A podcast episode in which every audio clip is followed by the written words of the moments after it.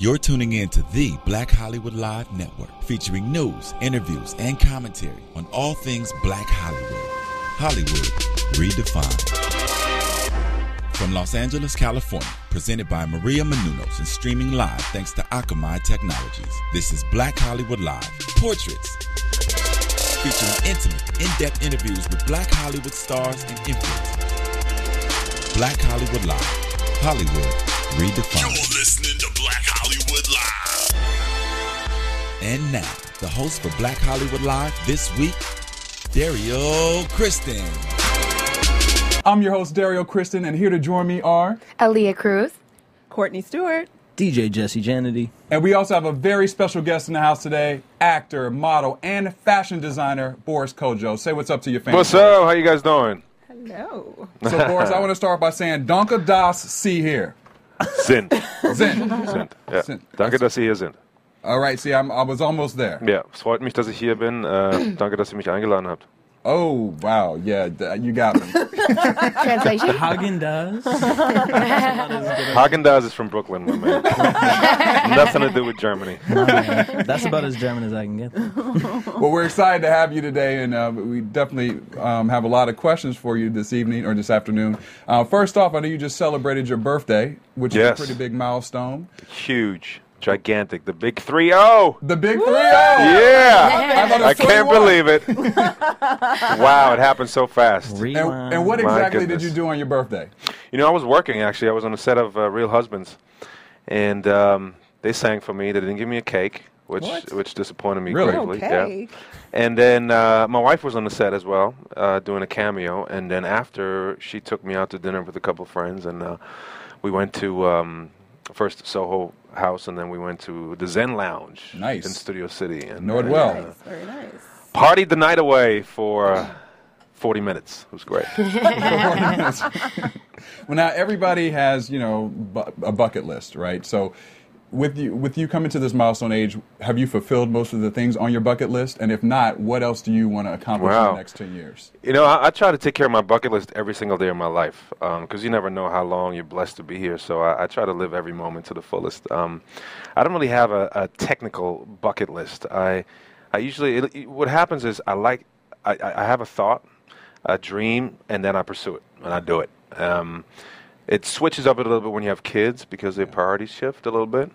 Um, so you can't jump out, out of planes anymore and stuff like that. Yeah. Um, but um, I I've lived so far. I've lived a very uh, fulfilling, exciting, great life. Uh, I mean, when when I look back from where I came from, from Germany, it's a little town with like 15,000 people, and uh, not being able to speak English, and I had no aspirations of even coming over here when Yeah. I was a child. Um, you know, being an actor or a model, whatever. That was never really in my in my mind. Um, so to be here now, sitting on this couch This wonderful couch. Black Hollywood Live in a, in a creepy little house that looks like it was from Silence of the Lambs. when I walked up, I almost took off running. Oh no! So to be here with you guys is just it's it's amazing. So every day I have to sort of pinch myself to to to realize, wow, this is really my life. So I'm I'm very blessed. well, that's a great thing. Lotion up. Now, one of your Lotion up? Oh, whoa! What? Wait, this Silence segment He said silence, Silence of of the the lamb. Lamb. so- Oh, that's right. Oh, okay. I was like, wait a minute. Like, whoa, where did I was like, hold on a second. I was like, this segment is turning into Um, something else right now. Jessica, The what, interview. how? What are we supposed to do? exactly. Didn't he always throw that in the bucket like lotion on, you know? Baby oil. the What- what- lotion in the bucket, the lotion in the bucket. That's right. You're right. Very Absolutely. Good. All right. Good. Now, Very now we had a fan who tweeted in because your name is is is you know your full name is pretty long. It is pretty they, they would like for you to actually say it in your native accent. My native accent. Yes. My native. Of Ger- you know, German, like your German accent, your German accent, My, your German in. German, you know, Yes, it's it's yes. it's really sounds the same thing, uh, same same way. Boris Frederick Cecil Tenate Fuerte Kodjoe.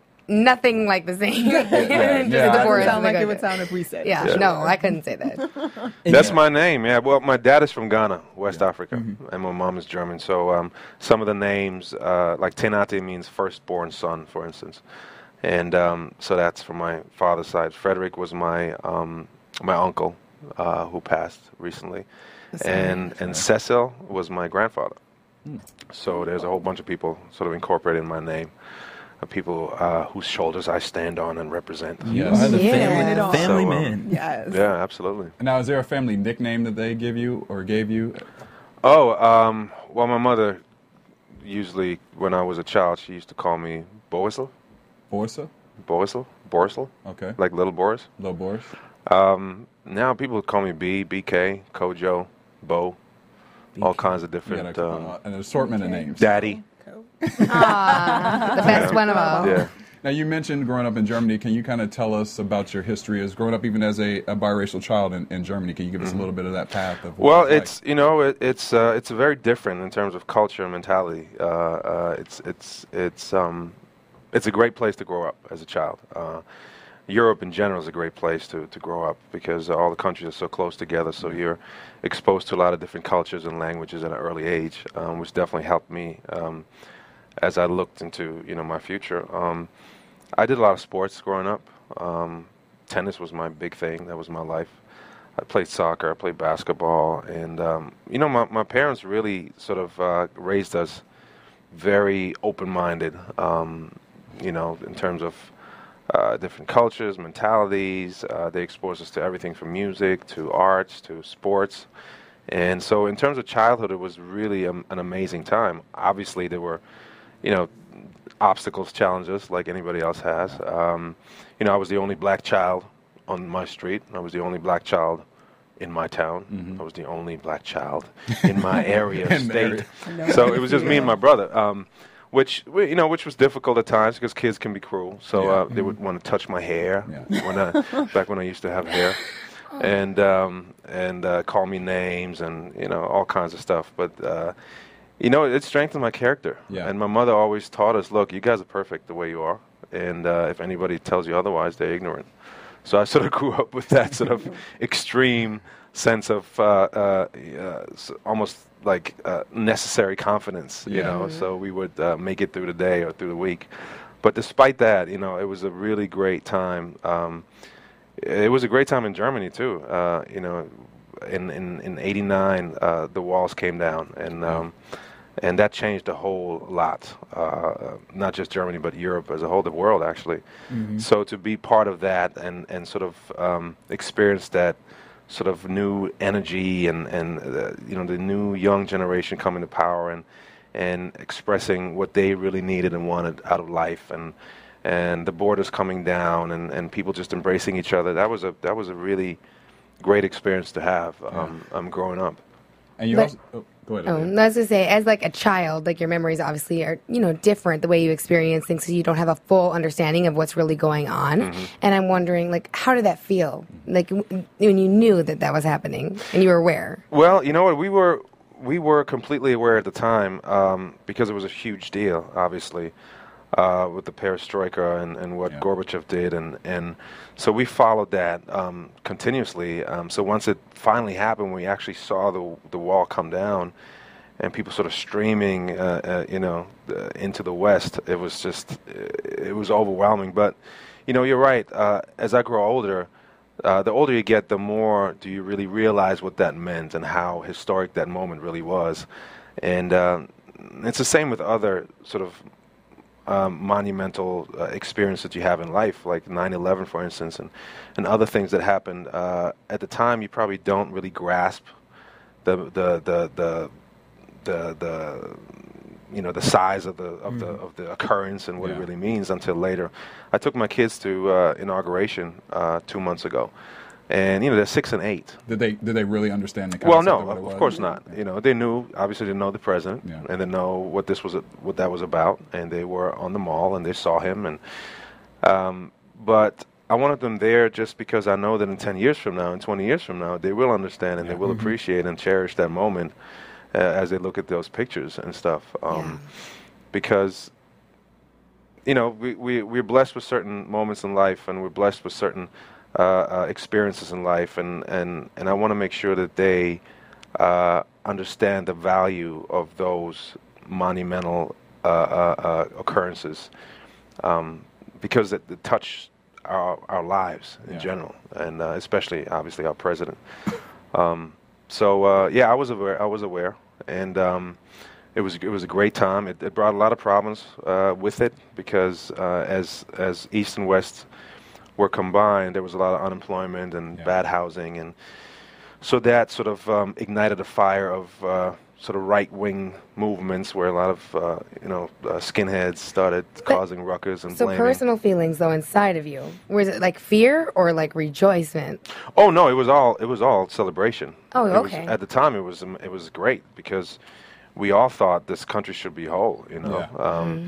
So obviously it was it was a lot of it was a lot of enthusiasm. Um, but you know, I was also aware of, of the things that were going on afterwards, uh, and because I was affected because a lot of these skinheads they they wanted to get rid of some of that anger and they would blame you know people that look different and uh, so I was one of them. Um, so it brought a bunch of fights and and, and craziness with it, but. Um, in the grand scope of things, that was nothing compared to uh, the just the, the beauty and the and the and the great experiences that I had growing up there.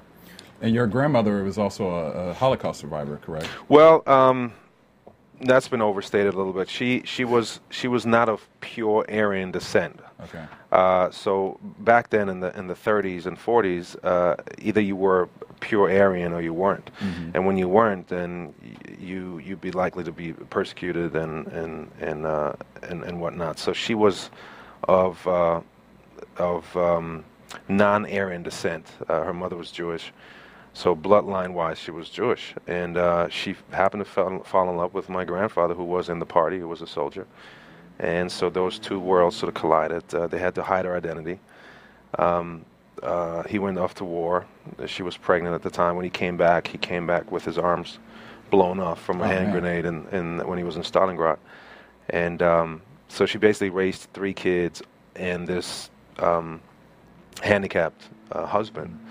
Uh, and after after the world after the Second World War, when the Allied forces came in and divided up the country, uh, the Americans, the English, and the uh, the Russians and the French, um, the Germans were given 20 bucks basically to start over.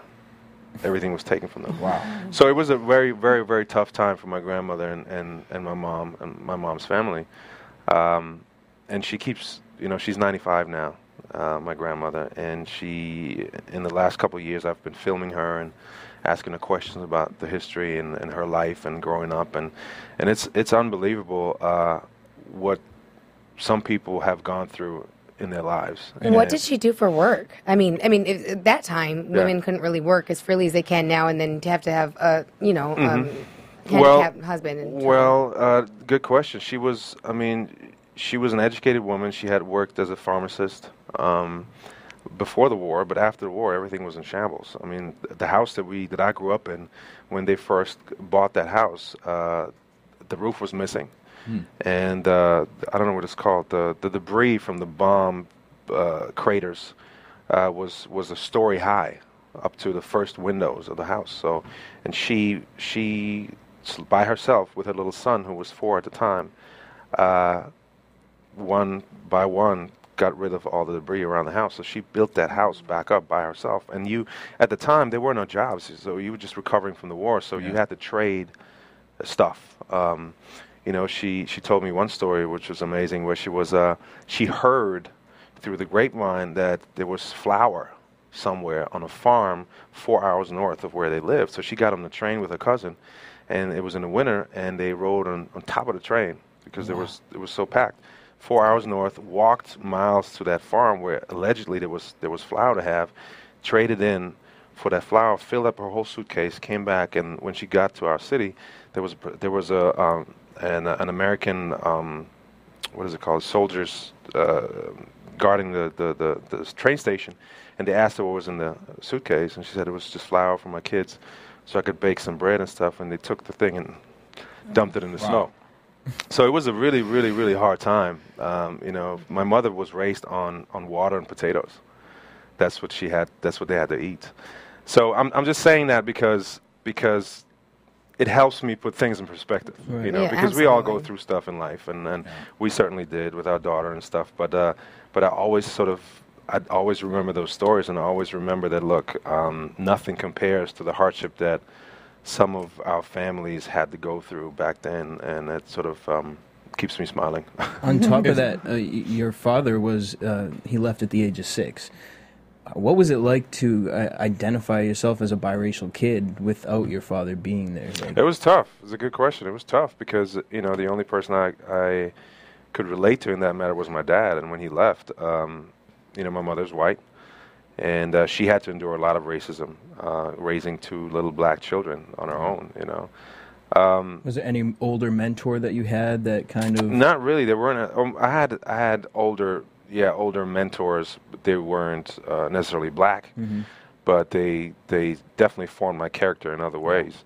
Um, but I remember that I, I when I was a child, I my father actually he bought me the uh, Michael Jackson um, uh, the single, the Beat It single, Wow. Okay. and that was sort of my first sort of experience with that, uh, you know, that culture and you know, and and uh, and I gravitated towards that, and and you know, there was always music in our house, everything from Stevie Wonder to the Beatles to to uh, Bob Marley. I mean, I really grew up with a very well-rounded sort of uh, uh, you know musical you know influence, and um, but at an early age, that's what I gravitated towards because it sort of gave me uh, an identity beyond what I knew in my immediate environment. And what got I you knew- to tennis from there? Is that where it kind well, of? uh, my father introduced me to tennis. He was a very good tennis player. My my uncle played for the Davis Cup team in Ghana, so I was um, sort of brought into that tennis sort of dynasty, I guess. and uh, I started when I was like three years old.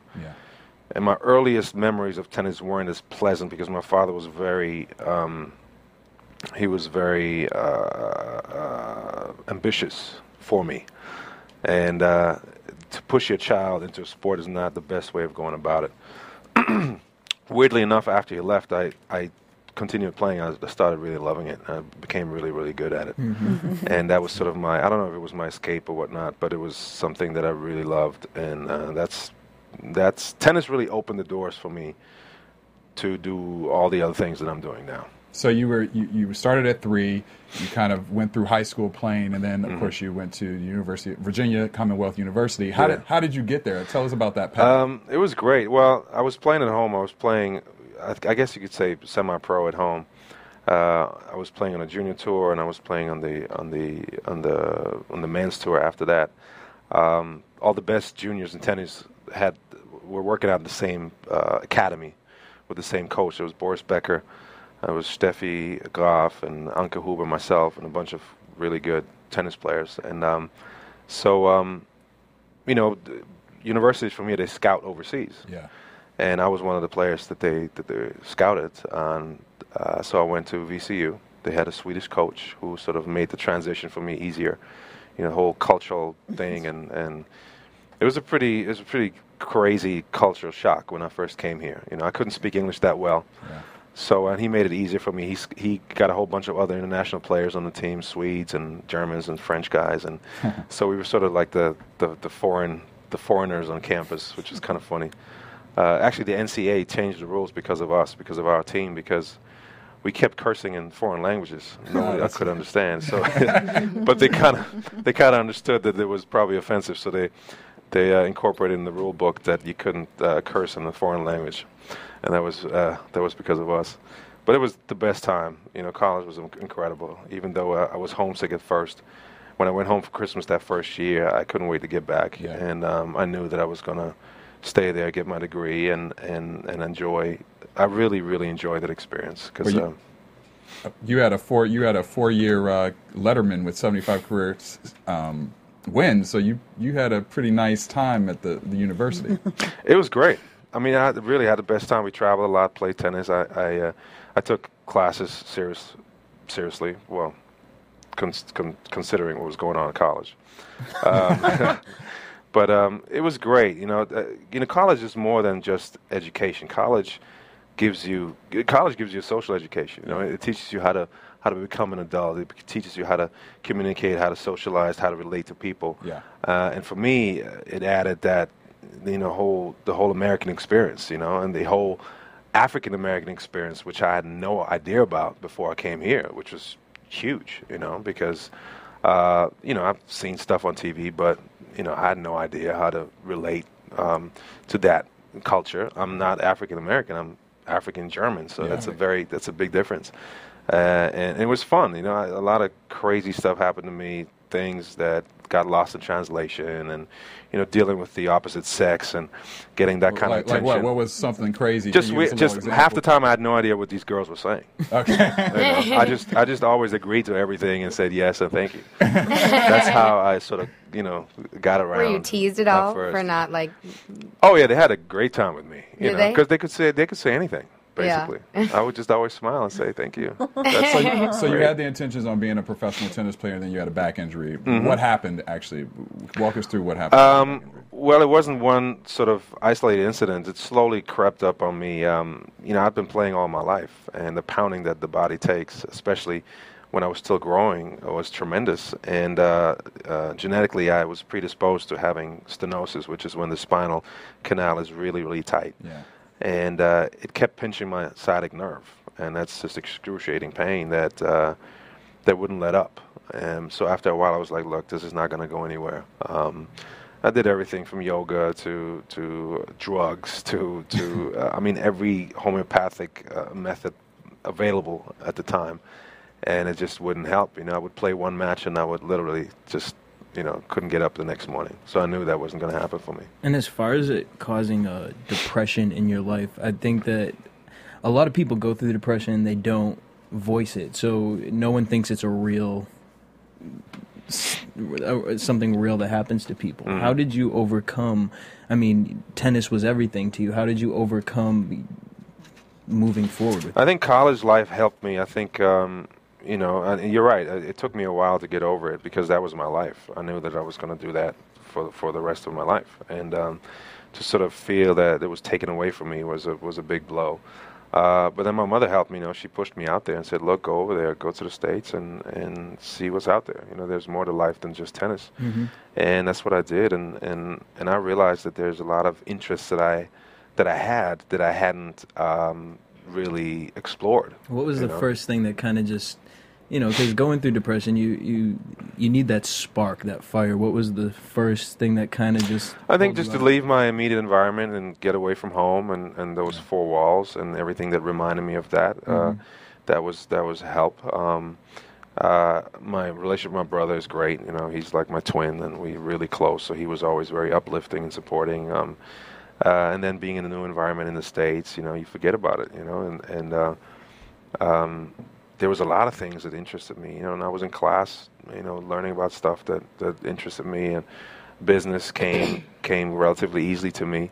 Uh, so I sort of immersed myself in that uh, a- little bit. Uh, got a degree in marketing, and um, and just you know when you when you 18, 19, and you open your eyes beyond what you know, there's a lot out there, a lot of exciting stuff. So I really didn't have to go far to to to see and and experience things that interested me. You know, um, traveling alone is a great experience, and, and I always tell the college students that I speak to, I said, look, you need to you need to travel. Travel is the best education you'll ever get in life. So you travel. So actually, that's a great um, topic. You traveled to New York, and that's where you initially got discovered as a model. So I read that you had turned down the agency initially and went back to school. What made you call them back and say, you know, listen, it it was with the Ford agency. What made you turn back and say, you know what, I, want to take this chance. I want to, I want to try this out. You know, I, I was done with school. I had gotten my degree, and uh, I was ready to see what's out there for me. You know, and I thought, you know, being in New York is isn't half bad, and, uh, and you know, right out of college, it probably wouldn't be a bad place to be or to start my life. You know, and uh, and there was an agency out there that was willing to give me a chance, and and uh, and I was I was hoping to maybe uh, earn a living and, and, and be able to travel the world because I knew that. Uh, I didn't know a lot about modeling, but I knew that uh, models travel the world. So I was like, hey, if I can travel the world and not have to pay for it, that alone is worth it me giving this a shot. Um, so you know, I, I ended up in New York, and everything took off from there. I was pretty I was pretty lucky to uh, to meet the people I met and Yeah. to, to get to work with the people I worked with right right off the bat because usually that doesn't happen. And um, it gave me a great opportunity to see the world. You know, meet a lot of interesting people and um, travel and and do a lot of research on women. Internationally. And, uh, I'm sure there were a lot of subjects. so, so Victims, you know, all the stuff, all the stuff. No, no victims. all the stuff, all the stuff that you should do in your 20s. You know, that's what I did. And how to did your- the fullest. How'd your family react to it? I mean, you had, you know, obviously grew up in Germany. You then go to the university. Mm. You go to New York, and you are supposed to be playing tennis, and then you're supposed to be a marketing major, and you're now a model, and you're in the game, and you're Mm. doing big things. How does your family react to that? You know, my family has always been supportive of, of me, no matter what I do. Uh, as long as my mother can get on the phone with me and sense that I'm all right, that I'm happy, she doesn't care what I do. And my father's the same way. Uh, even though they're not together, my father was always uh, more curious than anything else Yeah. about what I was up to now. Uh, and uh, you know, it was great. And my sister was in New York at the time, and and uh, and my brother was still at school. And then he came and, and joined me in New York a little bit, and it was just a great time uh, that I had in my 20s, um, exploring uh, and finding out about myself. You know, Yeah. and, and because you know when you're 22, 23, you have no clue. Right. You have no clue about anything. You know, you have. I couldn't even tie my shoes when I was 23. Yeah, yeah. So I certainly had no clue about anything. So I was ready to get out there and really uh, experience life. So you get there, you're doing the big campaigns: Abercrombie and Fitch, Versace, uh, Perry Gap, Ellis. Perry Ellis, Ralph Lauren. I mean, how did it feel to be? Did you really understand at the time that you're a black male getting these big campaigns when it basically was almost unheard of outside of Tyson Beckford? Yeah, no, I had no idea. Um, I knew. I mean, obviously, I worked with Tyson, uh, and at the time, what was good for me uh, was that he he had an exclusive contract with Ralph Lauren, so he was like the polo guy, and he couldn't Yeah. do anything else, which was great for me. Right. you know. Uh, and it's funny because the, it was pretty much one photographer who shot most of those big campaigns, which was Bruce Weber. And he took a liking to me and uh, and really supported me and, and booked me for all these campaigns. And uh, I'm really thankful to him because he really sort of uh, paved the way for me to uh, to be really successful in a short period of time. Yeah. So I have to thank Tyson because he was locked up in his deal, and uh, and it was it was just phenomenal. It was really great. Um, you know, Paris and London and, and Milan, and, and you you shoot it in the most beautiful Life was tough. islands. Life was tough. Yeah, it was tough. Yeah. It was it was really hard, uh, but somebody had to do it, and uh, I, I definitely jumped jumped to the occasion. Was there any friendly competition between you and Tyson? Um, Oh, he was winning. yeah, Yeah, no, we were true. both. Yeah. we were That's both. Uh, we were both winning. It- it- I mean, I I love the guy. He's I've known him for so long now, and there was never any. See, men are a little bit different, uh, especially male models. There were like maybe five or six guys that were doing really well Yeah. um, worldwide. Uh, there was Marcus Schenkenberg and a Swedish guy, and, and um, um, Alex Lundqvist, another Swede. Um, there was Tyson. There was myself, and um, uh, Mark um, Vanderloo. Uh, so there was a couple of guys who did, did really well, and there was never any hating. Yeah. There was never any jealousy or envy or, you know, we were always we'd, we'd hang out together, and, and it was very different from the girls. You guys were in Um, the cool club Yeah, the cool. at the end of Hey, the we day. we we knew. Let's put it this way: we knew how lucky we were, Mm-hmm. and we didn't take it for granted. And so we really enjoyed ourselves every single day. Who's one of your favorite designers that you worked for? Uh, back then, I I liked. Um, um, there was a designer called Francisco uh, Rodriguez. He was really good. I loved uh, him. I loved. I loved Armani. I thought Armani was great. I always walked in his show. Um, Armani, Hugo Boss was one of was one of the designers I liked. Um, Helmut Lang. Um, you know, uh, Hilfiger, Tom Hilfiger was one who was always very generous Yeah. to me, and uh, I always worked uh, with him. Um, there's so many. Um, you know, did I was inspired by everything. Did you have like a, a I mean, you coming from Europe to America, obviously style is totally different. How did you kind of find your own lane as far as the style that you wanted to give off? I really didn't pay any mind to that You just let then. them dress you. Yeah, I, I mean, I was. I never bought clothes. Yeah. You know, I I spend my money on other things, on travel most of the time. But um, yeah, I wasn't really concerned with that at all. Uh, image and stuff didn't mean anything to me. I uh, I just I just really lived and, and had a great time, and uh, I let others worry about that. You, You mentioned. just- Oh, Easy. and three. We can't James. wait. Yeah, Nobody well, can Go ahead, go ahead, Courtney. I was just gonna say, you said you know traveling, it's your time in your twenties. You're sort of discovering yourself. What about the modeling and the traveling and everything? What's the biggest sort of lesson or thing that you took with you from that phase of your life to move into the next phase of your life? I think just appreciating people and uh, appreciating diversity and uh, not judging. Um, I learned that because I was somebody quick, uh, always quick to say, "All right, he's like this, she's like this," uh, and it's and it's not that easy. And uh, so it turned me into a very sort of open-minded sort of uh, um, person. Um, so that, I think that was one of the major things that I learned, uh, just to appreciate uh, people in in all their diversity worldwide. Um, and uh, and I think it applies to to America especially because a lot of people here are quick to uh, you know denounce other cultures and and and you know habits, religions, uh, beliefs um, because we're so used to being um, just being here and, and being involved with ourselves more than anything else and uh, so I, so that's that's one thing that I definitely learned. I appreciated other people. And how did you stay humble? I mean, you got everybody telling you that you're the best looking man basically in the world. You know, how do you how do you Well, it was, so, uh, you know, it, well, so it's easy for you. But no, how do you stay humble with all that? I mean, it would go to most people's heads. So how No, did you know. I, I I don't know. I think it's it's my upbringing. I think um, first of all, when I grew up uh, playing tennis and stuff, being a model was never an, a topic. It was never. It wasn't even in my. I didn't even know what that was. Like it was never something that kids kids never talk about. Oh, I want to be a model. N- Nobody ever talked about that, so it wasn't really on my radar at Yeah. all. So when I got a chance to do it, I really approached it as a, a job. You know, Yeah. I wanted to be good at it. I was always on time. I was always professional. I was prepared because I wanted to take advantage of these opportunities.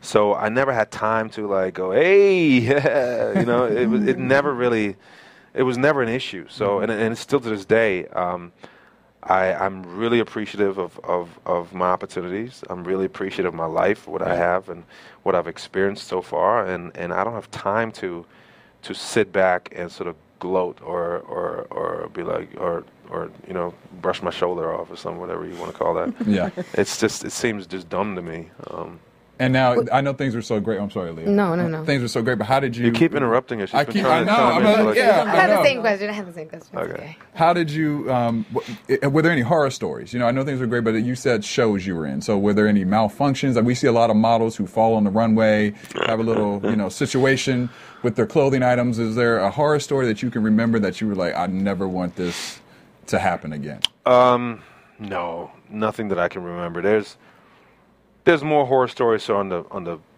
on the uh, female exploration, the sort of uh, experiences that I had internationally. Like Uh, what? Tell. yeah, yeah. Just tell you tell us. tell us. Give us a little bit. You know, women are very aggressive. You know, Oh. they go after what they want, and just a couple of things that, that might happen every once in a while that does remind you to be careful. You Yeah. know, and uh, so I've I've had my share of those moments where I was like, okay, I'm not going to do that again um, with with uh, the opposite sex, but you live and learn.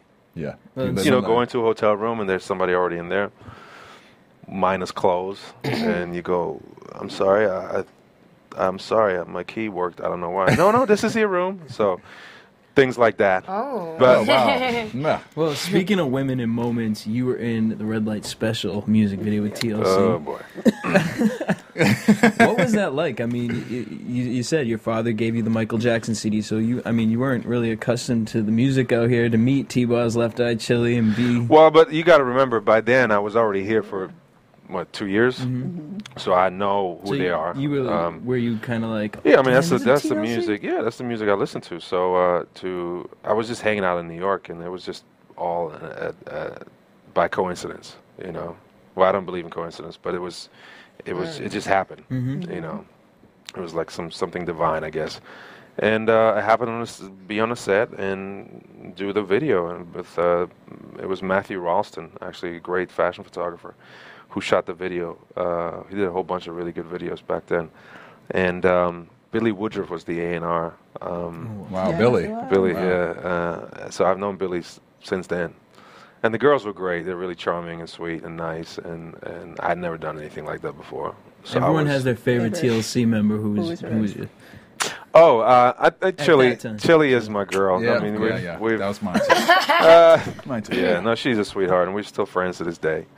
And she's she's just a really really sweet girl. Um, so that would be that. But um, it was a great experience, and uh, you know, this is probably the most compromising sort of footage that you will ever find on me. So that's not a bad. That's not a Well, bad. you uh, were, I think you That's were, not too a, bad. were you male prostitute dancer level. in the video? It was like why, something why weird. want to talk? You call me a prostitute? that was really no, no, no. that- First that of all, I was playing they a character. It was a character. No, it was a character. It was a character with a feather bow around his was a- neck. That's what I'm. It was a he had the character. That's what it was. That's what I pretty much all he was wearing. That's So was back, you said you didn't believe in in coincidence. So what would you believe in divine providence?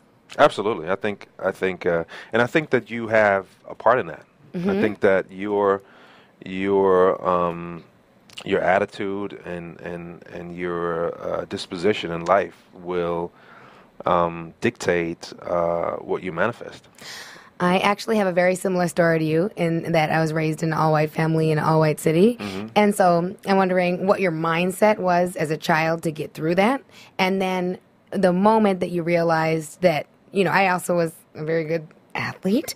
And at that moment when you realize that you're going to leave that alone and you're going to start your new career, what was that moment when you're like, okay, this isn't just modeling, this is my new career. I'm going to go from this to acting. And what did that feel like when you realized this is my new job? I guess this is where I'm, this is my career. You know, um, it's interesting because uh, tennis has uh, sort of informed everything I've done since then. Uh, just because of my disposition, my my my uh, professionalism, my approach to things, my my preparation. I'm always ready. I'm always prepared, and that's helped me along the way. You know, with everything I do, and same with modeling. When I when I came into the modeling game, I I tried to educate myself about what was going on. I talked to the agents, and I talked to the photographers, I talked to the stylists, and so I, I sort of formed an opinion about how I thought this was this was working, and then I I, uh, I I I participated in it. You know, I, I I always was very professional, and I made sure that that I have a path, I have a goal, wherever I was and whatever I was doing. Uh, and modeling was no difference. Acting is no difference to me, um, or the businesses that, that I that I own. Um, I always approach everything uh, with a sense of purpose and a sense of discipline and a three-dimensional view. And and I always try to surround myself with people that are way smarter than me. Yeah. Yeah. If yeah. if I'm the smartest guy in the room, I have to leave the room. Like I, I always want to be the dumbest guy in the in the place, uh, so I can learn from other people. When I'm on the set, I talk to the director, I talk to the DP, I talk to the gaffers. I want to make sure that I understand everything that every everybody does. So you did you have that moment though that you're like, okay, this is my new career. I Oh, guess right I'm away. not doing the tennis. No, and- absolutely, right away. And and it Oh, was and it's weird because my first job was literally sitting on an elephant with Naomi Campbell, and Wow. and and well, lucky you. Yeah, it was- lucky it's, you. it was very Job. surreal. It was very surreal, but um, I understood that this was a job Mm-hmm. and that there were there were quotes and that they that they were uh, rules and that there were agencies and, and people who made decisions and I wanted to be a part of that and I wanted to be really good at it. Well, and s- what's up. your first uh, movie was Love and Basketball. So I know you've also said in the past that well that you have to translate from German to English. So as a as a model, you sit there and you know you have it, it's there's no lines involved. What was that like? Like studying lines, moving from act from a modeling career to an acting career. It's it, people always say it's a transition, but it's not. It's it's like moving from being a plumber to being an actor. It's it's two completely different things. When you're a model, you you you you don't do anything. You know, you you you basically fake a moment. You know, and and some models are better than others at it. You know, you have to know you know what you look like and what your angles are, and and and some models that are really successful know that really well. You know, they know what the lighting is and, and how to, you know, how to do it. And acting is completely different. Yeah. And I knew that from the from the get go, and I knew that I did not have a chance unless I was prepared. So I made a conscious effort to study, to go to class. To I went to Susan Batson uh, in New York, and I went to Janet Alhanti here in LA, and I studied really hard to to lose my accent because at the time I still had an accent, a German accent. So I knew that you get one shot, and I knew that if I walked in that casting office and I read these lines with a German accent, that I would probably never be invited back. uh, because when you're a German actor, uh, you can play certain parts really well, like the Nazi and the Russian and the bad guy. That's what people play. Like if you look at uh, Christoph Waltz, who won the Academy Award twice, uh, the roles that he plays are very specific to to uh, to where he's from. Um, you know, Salma Hayek plays an Hispanic woman. Whatever you she does, she Yeah. plays a Hispanic woman.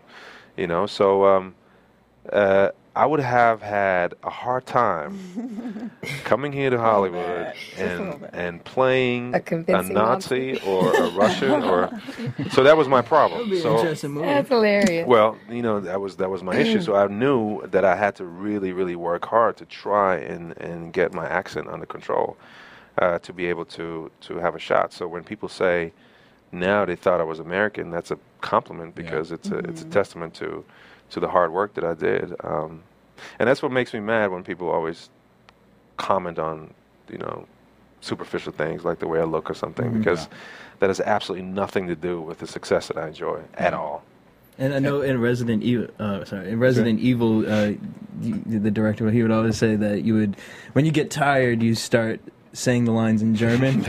I mean, so is that something that you were more conscious of when you first started out? Like, I cannot be doing this, or Oh no, it was hard. You know, it was really hard when I first did Soul Food. Um, when I met my wife, uh, she would read my lines to me, and I would mimic what it sounded like oh wow, uh, because I was just not good at it yet. You know, so it was sort of like an apprenticeship for me doing Soul Food. And I learned so much from all the cast members and everybody else because um, I was still in my head so much because I was so conscious, self-conscious about the way I spoke that I had a hard time really relaxing and focusing on what I needed to do because I was so panicky about the way I, you know, the way I sounded. Um, and she helped me a lot. She broke down scripts for me, and she explained colloquialisms and sayings and, and references to shows that I had no idea about because I didn't, I wasn't raised here. right? Um, but it, it was a great experience. Well, people clearly love that role because uh, you received, I think, three Image Award nominations for that role, and I think didn't they specifically sort of create that character for the show for for you or with you in mind? Yeah, um, what happened was that the Damon character was supposed to be there, I think, for two episodes or three episodes, and then disappear again. And they, they just they loved the chemistry between between me and Nicole, and uh, and then they decided to to keep me around a little bit. What do you think people related to the role? Why do you think people related to that role so much with you? I just think they knew that we were going to have two kids and be married. um, I don't know. I think people relate to love. They relate to um, romance, and um, they relate to the ups and downs of relationships. Yeah. I think that's probably the strongest emotion that people feel. Uh, um, it's love. Yeah. And that's what these two people had, you know. There was this instant attraction that they had, and there was this love that developed, and uh, and to follow them through their ups and downs, and their s- substance abuse, and and their and their therapy, and their and their craziness, and it's life, and that's Yeah. what people relate to, and I think that's why um, the writing, the great writing, uh, really resonated. And then a lot of people thought that you and Nicole actually started dating on Soul Food, but that I saw something that that wasn't the case. No, it wasn't. Um, she was in a relationship. I was in a relationship, and we took the job really seriously, and uh, we didn't want to jeopardize that. Even though I did feel not only an attraction to her, but I knew that there was, I knew that she was going to be in my life in whatever capacity. Um, and we became really good friends really fast. Um, also, it helps that you you know Toronto up there Yeah. with the cast, and so you sort of gravitate towards each other. But um, um, yeah, we did not uh, date until I think late second season Wow, of Soul okay. Food. Um, So much, much later, and um, it, it, it was it was a very conscious decision Yeah. because there was an attraction there, but uh, we didn't want to jeopardize the job, and we also, I, I'm speak for myself. I knew how special she was, and I I didn't want to muck it up, and I had come from uh, ten years of being thoroughly um, entrenched in uh, female research. Which we're still trying to get some more stories out of you. and uh, and so and, and those patterns were definitely there. Yeah. And I didn't want to bring that garbage um, to the table. Uh, I, I knew I wanted to be right. Uh, So I, I I really was sort of I, I was careful. What was it about her that was different from all the rest? You know, it's hard to it's hard to say. I mean, besides the fact that she's drop dead gorgeous Yes. and amazing and lovely and beautiful and well spoken and world traveled and uh, it's it's something that you just can't explain. You know, she just she she she put me at ease, which is It's important. something that a lot of people say when they meet the one. Um, you feel like you can just be, and you don't have to put anything on. You don't have to put any effort. It's effortless.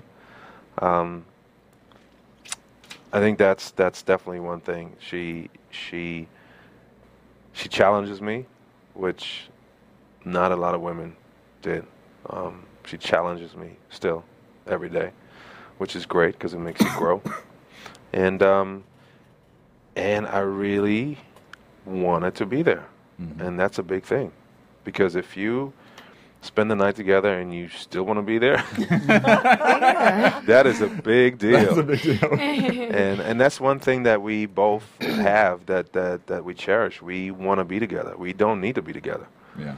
We really don't need to be together. But is it uh, tough because you guys have worked on so many projects together to separate it? I mean, you work together during the day. How do you go home if? You, how do you balance any arguments or fights? And You know- adding, adding on to that though, with that, with all these relationships where a lot of celebrities they don't really take marriage. Not that I don't know if they take it seriously or not, but I mean, you guys, how did you ma- with that? How did you make it work? Yeah. How do you make it work continuously? You know, it's it's uh, marriage is work. It's it's it means um, it, it takes commitment. It takes uh, um, communication, trust, uh, and it takes effort. You know, like anything else that you want to be successful in, you got to put effort into your marriage. And it's very important, and um, we're no different. You know, because you deal with trials and tribulations. You know, you have kids, and then you have a special needs child, and you have, you know, jobs, and then the business, and then the ups and downs of that, and you know, there's there's a lot. Um, I think I think you have to prioritize. I think I think you have to put your partner first. yeah. You have to put your partner first. You have to put your kids first. Uh, you have to trust, trust in God. You have to trust that everything else will fall into place. Will be okay. And I think when you when you prioritize and when you put your your relationship, your family first, um, that gives you the joy, the happiness, the strength, the the the the the power you need to do everything else. Uh, and that's a very very strong uh, backing to have when you have somebody in your corner like that. Yeah. Uh, it's very it's a tremendous feeling, and she gives me that feeling, and I hope to give her that too. Well, go ahead. ahead. I'm just talking on your show. I was just going to ask if, um, so, you know, you did all your research um, Yeah, for your ladies in- early on, and it prepared you to be a better man for your wife. Very important. Um, so, in all of that, uh, you obviously you have two beautiful children now. What is the one piece of advice you would give your daughter about love and relationship once she comes of age, and what's the one piece of advice you'd give your son? Um, I don't think that the uh, the advice would would differ much. Um, I think um, I would tell my daughter to first of all believe in love, not be scared of love. Um, I think the only thing you can do with your children uh, to prepare them for love in all of its colors, with the heartbreaks and everything else, is to give them uh, love yourself, to give them affection, and give them plenty of confidence. Because if they have confidence uh, in who they are, um, they can overcome, they can get through um, anything. Um, so, so I can't really specify too much about love because I don't know what they will experience. But all I can do is prepare them for whatever might come and not make them scared. Because I think we live in a time where, uh, first of all, there's a lot of single parent households and that have to prioritize. A lot of single parent households that don't have time to give their kids the attention that they might need because they have to feed them.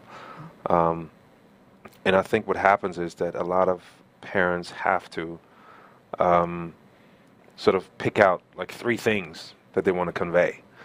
And uh, and one of the things I think that that is often conveyed to these kids, especially young girls, is um, watch out, and that can be detrimental um, because you're raising a, a woman who's uh, on guard, who's scared, who is suspicious, and that's not a great um, uh, starting point when you're talking about a relationship. If you go into a relationship and you right away go, I wonder what he's thinking. I wonder, uh," you know what I mean? Because trust, I think, is is a is a one of the most important aspects of being in a relationship, and it's a lot of a lot of people say you got to earn my trust, but you can't. Uh, trust is a choice, Yeah. and you have to go into a relationship saying, "I'll make the choice to trust you until you prove me otherwise." Uh, because if you don't trust, then there is really no relationship. And if your kids wanted to get into the business, would you be No, no? No, no. They've had offers up the wazoo to do Yeah. campaigns and stuff, and absolutely not, because they're not equipped to handle that. Yeah. You know, because uh, not even talking about rejection. I'm talking about just the pitfalls of being on a set each day. I mean, I was shooting a movie uh, called Baggage Claim with uh, Paula Patton. It's a romantic comedy. We were supposed to be a couple that has a child, and this child was seven years old, and she was on set, and she was so excited to be working with us, and she was bouncing around, and she was just waiting for her turn, you know, with her mom, and and then they ran out of time, and they sent her home, and they changed the script. We didn't have a kid, Wow. Oh, Oh. and she was crushed. Oh no. Mm. You know, so the kids are not equipped to handle that business um, because it comes with so many things that, that, that they can't even explain. Yeah. Uh, so I would never expose my kids to that. Um, absolutely never. Plus, they're being judged on on the green eyes and brown eyes and how tall and how big. No, absolutely not. And and I can't stand when parents um, force their kids into it. Um, now, if the kid comes to you and says, "Look, I want to play Annie," now. Absolutely, put her on the stage if that's what she wants to do. Absolutely, I'm not saying you know prevent them from doing it. I'm saying that I choose or we choose not to expose our kids to it until they're old enough to understand what this is about. Well, you, you must have learned some great parenting skills from your your parents and your mom. I know that I, I saw something in when you did the gospel that your mom was really impressed with your singing in the movie, and she said, "Wow, I, I can't believe. I think it's something like I can't believe how'd you pull that off." Hilarious. And and what was your experience like doing that movie? I know a lot of people don't know that you sing. Mm. In fact, could you give us a little bit of little flavor of your voice for us? Well, you okay. know? First of all, let's let's set the record straight. Let's be very clear that that I lip sang in, in the gospel, in the gospel movie. Yeah, um, because there's a difference between singing and singing gospel. right. And that was one of the things that I learned on the gospel because I, again, I went into that movie knowing nothing about that culture. I'm Yeah. from Germany, for God's sake. I had no idea about Southern Baptist churches. I had no idea about gospel music. I couldn't name one gospel artist.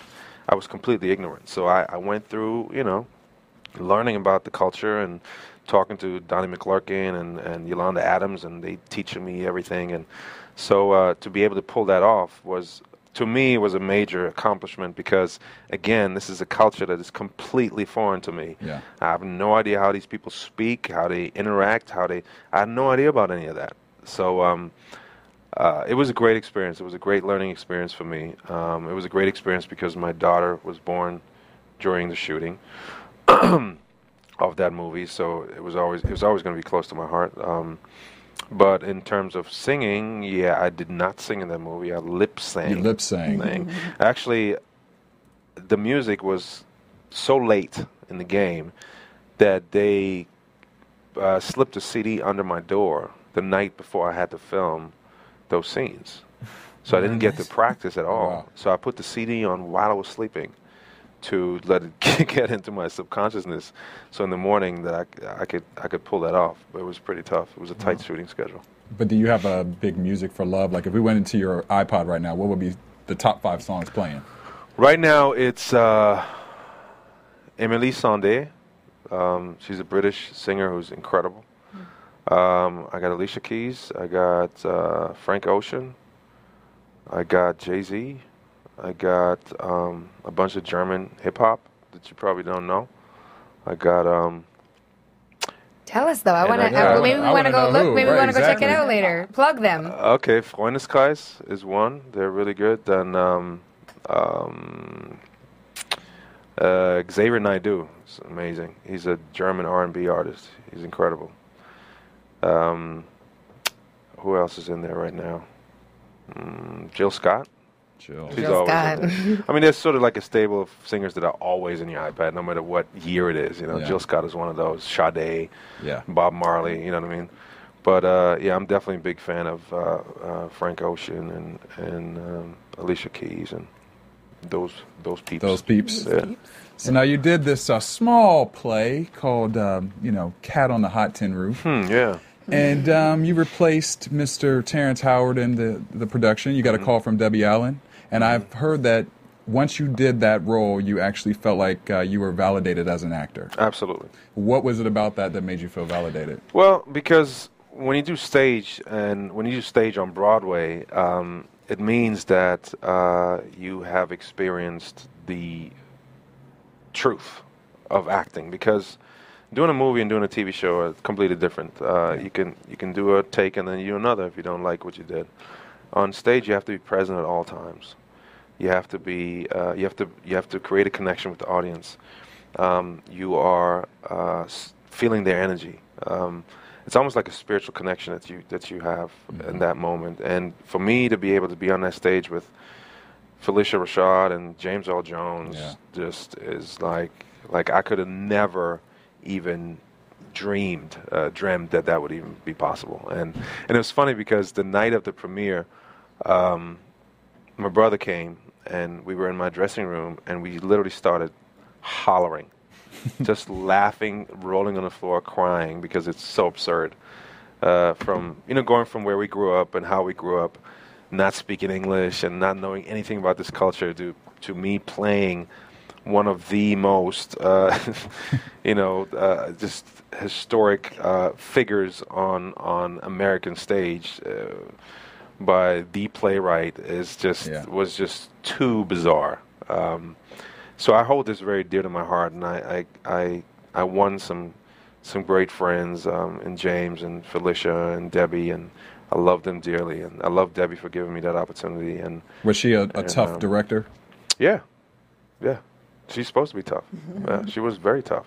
James was tough. I'm sure. James was very because there's nobody who knows Tennessee Williams better than James Earl Jones. He he's more than a student of of, of Tennessee Williams. He's uh he embodies uh, that writing, and so to get his approval uh, was was more important to me than any review or anything else anybody else said. Yeah. And then you go from there to kind of the Resident Evil genre. Yeah, same thing. Same thing. So you go from this nice play to these these great action films, eh, which grossed over 200 million Yeah. Worldwide. What was it like training for that? And uh, were you ever fearful because you had a back injury of re-hurting yourself during that process? Yeah, it was. Um, we trained a lot. We trained a couple of weeks for that. Um, but it was fun. You know, the, the, the Resident Evil is one of those franchises that I just, when you're invited to be a part of it, it's just all fun. Yeah. It's just like being a kid in a candy store. You know, fighting and shooting zombies. And, I mean, come on. It's just like, and with Milla Jovovich, I mean, come on. This In is real like- life, you think you could take him down? Zombies? Yeah, zombies. I would straight run to her house. She, she knows how to deal with them.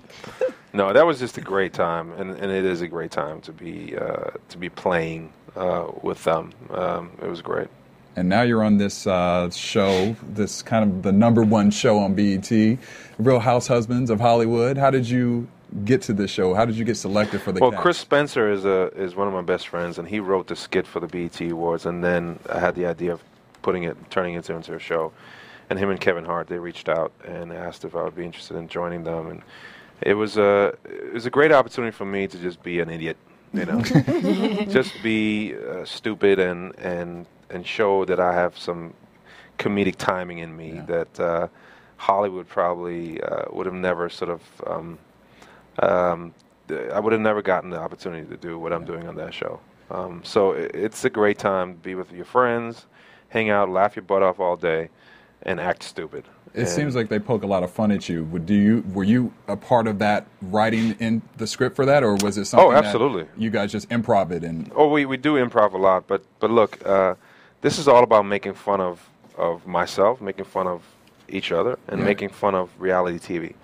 that was one statement that I thought was very important that we we put the whole reality TV genre sort of in perspective uh, because it's so ridiculous. And um, so we wanted to we wanted to sort of make, almost make like a social uh, uh, uh, um, commentary on, on reality TV and, Yeah. and what it really is and what it does to to society as a whole and how people are influenced by it. So um, so that was a big part of why I wanted to do it because it just it just it, it makes a statement. And yeah, you're- what's oh, go You're ahead, friends with Cynthia Bailey, so did I mean going into it? Did you watch like Real Housewives of Atlanta? I know you compared yourself to Kim Kardashian, Jessica Simpson, and Cynthia Bailey. Wow. Where Um, did, you, where, did you have to go back? I don't know when I did that. and- Uh, I don't remember on the saying what that. influence I was. wow. Um, you, you know, you know, Cynthia's a great friend of ours, and um, actually, I was I was one of the people who told her not to do the show. Really? Cool. Yeah, Why, absolutely. what was your reason? Why No, you- because I think that uh, it's very exploitative, you know, and uh, and um, uh, especially when people expose their kids to it. yeah. Um, and I'm not a fan of it. I just don't think that. I think there's certain things that remain to be that should remain uh, private, you know, and and intimate, and sort of we've given all that up, you know, Yeah. And especially when you're a whatever celebrity, whatever, uh, you already live a very public life. So there's certain things that I think should remain um, sacred, um, and also there's certain values and principles that are just compromised on a daily basis when you watch these shows. Uh, like I don't want my kids to even know that these shows are on the air, Yeah. uh, and like, and that's why we don't allow them to watch TV. Um, they don't know anything about any of that. So I'm Really? assu- I'm You assuming You don't allow did them it- to watch TV at all? Well, they they can show, they can watch Disney movies, Okay. um, stuff like that. But other than that, no, So they won't be watching on Rip the Room Right. no, they don't even know what really what we do. Yeah. I mean, they they slowly get an idea because their classmates start talking about like Resident Evil and your daddy shot the zombie, and Nicholas came home like petrified, like. I was like, he was no, he doesn't know. He doesn't know. It's not. Don't worry. So um, yeah, we we try to keep them as innocent as possible for for as long as we can. Yeah. It's beautiful. Well, you. Oh, go ahead, Courtney. Yes, No, I was just saying that's beautiful. Did Yeah. you? But did, did you watch the show to kind of like be able to poke even more fun at yourself? I mean, you said you gave that advice to Cynthia. Uh, I'm assuming you didn't give that advice to Kenya, but uh, you know. But did you? Did you watch the? I mean, was Cynthia? Did you call Cynthia and be like, "What would be a good storyline for me?" Not at all. No, no, no, not at all. She knows what she's doing. Okay. Yeah. I think she's doing a great job. No, no. know? As far as you getting advice from her, Oh, oh no, this is totally different. No, this is not. This is I play a hyper real version of myself. Yeah. You Yeah. know what I mean? I, I I push the envelope as far as I can because it's fun. Yeah. You know, and I get to be an idiot on TV, and uh, so that's it, it's a lot of fun, and I don't take this seriously. Um, you know, I think you get in trouble when you do. Yeah. So I, I look at it as a as a great way for me to have fun, to show people that I can poke fun at myself, and uh, and um, yeah, and it gives me a great opportunity to also promote what I'm doing. You know, there's a lot of things that I'm doing with the World of Alpha, and and they've given me a platform to to uh, to expose those things and to to promote them. Well, And- let's expose this. Alpha, affordable luxury for all. Your clothing line that you are wearing right now, I Mm-hmm. Understand. Yes. I like the vest. How hands on are you in the picking up of the fabric and the design and the sketches? Well, see, that's the thing. Um, well, my brother Patrick and I developed the, the concept and the, the company, and uh, we're very proud of it because we wanted to make our mission was to make the luxury of custom clothing affordable for everybody. Um, because a custom suit, um, which this vest is a part of, like a three-piece suit like this, costs twenty-five hundred, three thousand dollars if it's custom and handmade. And a jeans like designer jeans like this, th- th- this is a custom designer jeans, handmade. It costs five hundred dollars. Uh, and a shirt like this costs two hundred dollars, and nobody can afford that. So we figured out a way how to make it affordable. These jeans are eighty bucks, the shirt is forty, and the vest is I don't know thirty bucks. You know, but and it's, custom really handmade. Easy to use your website. Yeah, and you go on a website and you pick your own fabrics and you design, you construct your own suits, shirt, uh, jeans, whatever you want, and you, there's a measuring page. and you're employing people. Absolutely, there's a measuring page. You put your measurements in. If you don't know your measurements, there's a little video that teaches you how to measure yourself, and then you order your stuff, and 25 days later it comes. And the way we we uh, distribute the, the the stuff is non-traditional, so we don't use retail at all. It's all online, and we employ a a very innovative new way uh, through consultants. So we give people, everybody out there, a chance to be their own um, entrepreneur. So they sign up with us. They pay us sixty dollars. They get their their starter kit with the measuring tapes, with the fabric samples, with the with the uh, promotional material, and then they start their business. They have their own website with their picture on it, um, and they market to their families, their friends, their coworkers. They sell our stuff on commission, and our philosophy is um, that we we split everything 50-50. So if you come work with us, it's a partnership. It's a 50-50 partnership. We make as much as you when you sell our stuff. we're boosting the economy. We're giving people jobs. We're letting great. people have uh, financial freedom and, and supplement their income, pay for their college loans, whatever they want to do. And we have people uh, opening uh, alpha kiosks in malls. We have somebody in Alabama who put a alpha store, uh, alpha corner in their in their in their car wash. We have Wow, you can be really very innovative. Absolutely, we have thousands of consultants now who've joined Alpha uh, in a partnership, uh, and we're very proud of it. You said that there's a size chart. Um, are you limited at all in the sizes that you can go up to, or It's all is custom. so it doesn't matter? It's It would be 3XL and you can still get your jacket. Shaquille O'Neal wears our stuff. Chuck Barkley, you know, Rick Fox. Uh, we all the, the Turner Broadcasting um, um, anchors on TV wear our stuff. So it's custom, and that's what I want people to understand. It is it is made for you. So you pick everything, you design it yourself. It pops up. It's a 3D designer, so you can see it come together. And then on the measuring page, each measurement has a little video that teaches you exactly how to measure yourself. So it's everything is is crafted according to your specifications and your sizes. Go straight from the website to the laser cutters in Thailand, and then we hand stitches together, and then you get it sent to you within 25 days. Amazing. It's very easy, and it's all very affordable. How'd you come? I mean, I, I it's amazing because basically the whole thought of it comes from let's help people, let's help the economy, let's help people who just want to get in the business an easier way of getting dressed. I mean, where did that come from? You and your brother sitting down, like how did that whole spark? Like, let's hire people, let's get the world involved in this. Like, See, um, I believe in in doing well by doing good. I think that um, that there's too many of us. I'm talking about celebrities now. There's too many of celebrities who are who are way too busy popping bottles, and uh, and they're not aware of of uh, that the perks come with the responsibility. And I think that when you have a platform, you have to use it for something good. And uh, and my brother is of the same conviction, and um, so we wanted to create a business that not only helps ourselves but also helps as many other people as possible. And that's why people like T. Jakes are talking to us. That's why people like the the, the, the, the Chamber of Commerce is talking to us. That's why these organizations and, and, and, and fraternities are reaching out to us to do partnerships because they have now found a way not only to dress their people in a nice, affordable way, but also to generate income from their organ- for their organization, for their uh, uh, for their church, for for their institutions, and uh, so to help as many people as possible, not only dress nice for affordable prices, but also supplement their income and make a living, be financially independent, is the greatest thing you could possibly do. Well, we went to the BET celebration as we were mentioning you earlier. I think there was a couple people who probably should go to your site and check it out. That's what I Uh, personally well, worldofalpha.com. Be my guest. walking World around Hollywood, there's a couple people. Yeah. think. Now, tell us about your Sof- Sophie's Voice Foundation. Uh, it's a foundation that, that Nicole and I founded uh, four years ago in honor of Sophie. Um, she was born with spina bifida, which is a, a, a birth defect that uh, affects about eight babies a day here in the United States alone. And um, it is um, preventable, which is a huge deal. And it's preventable by 75%. So uh, we have really put our efforts into raising awareness to let women know uh, how to protect themselves. And they can protect themselves by taking folic acid, which is a vitamin B that's easily attainable anywhere. And um, you have to take four mcgs a day, which is more than most uh, prenatal vitamins. So you have to watch out. Uh, you should be on it all the time. It's a vitamin that helps you. Your hair grows, your nails grow. It protects you. It doesn't hurt you at all. But um, it's a big deal because out of those eight babies, five didn't have to have it every single day. Um, and it is uh, actually the government uh, uh, released a statement saying that uh, it is one of those birth defects that can be eradicated worldwide. So that's our goal. We founded the uh, Center for Spina Bifida Research in Atlanta, Georgia, in partnership with the Rollins School of Health at Emory, which we're very proud of because they do great work, research, and so forth.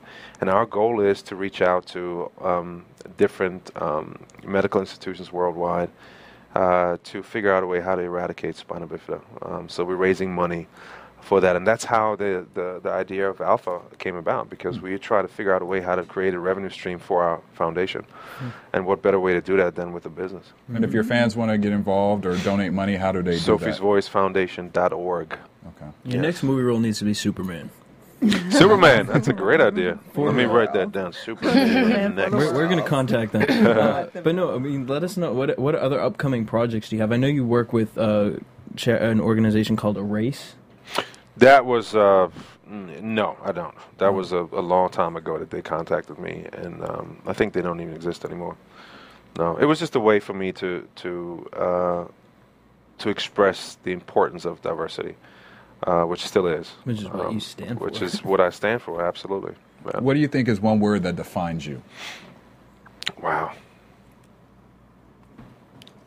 you know what I think? Um, when people ask me who I am, I always say I'm, you know, my name, and then I say I'm a, I'm a husband and father. That's what, um, that's what defines who I am. Now, if you were saying, if you want a word for that, um, I don't know, integrity. Integrity. I think that's that's one thing. Um, yeah, integrity. And as far as like being here, what do you want your legacy to be? My kids. Yeah. I think that's the only that's the only important legacy you can have as a person. Um, I can affect change by using my platform uh, consciously, and I try to do that. But when I'm gone, uh, uh, my kids will remain, and uh, so I think that's probably the most important legacy anybody could could have.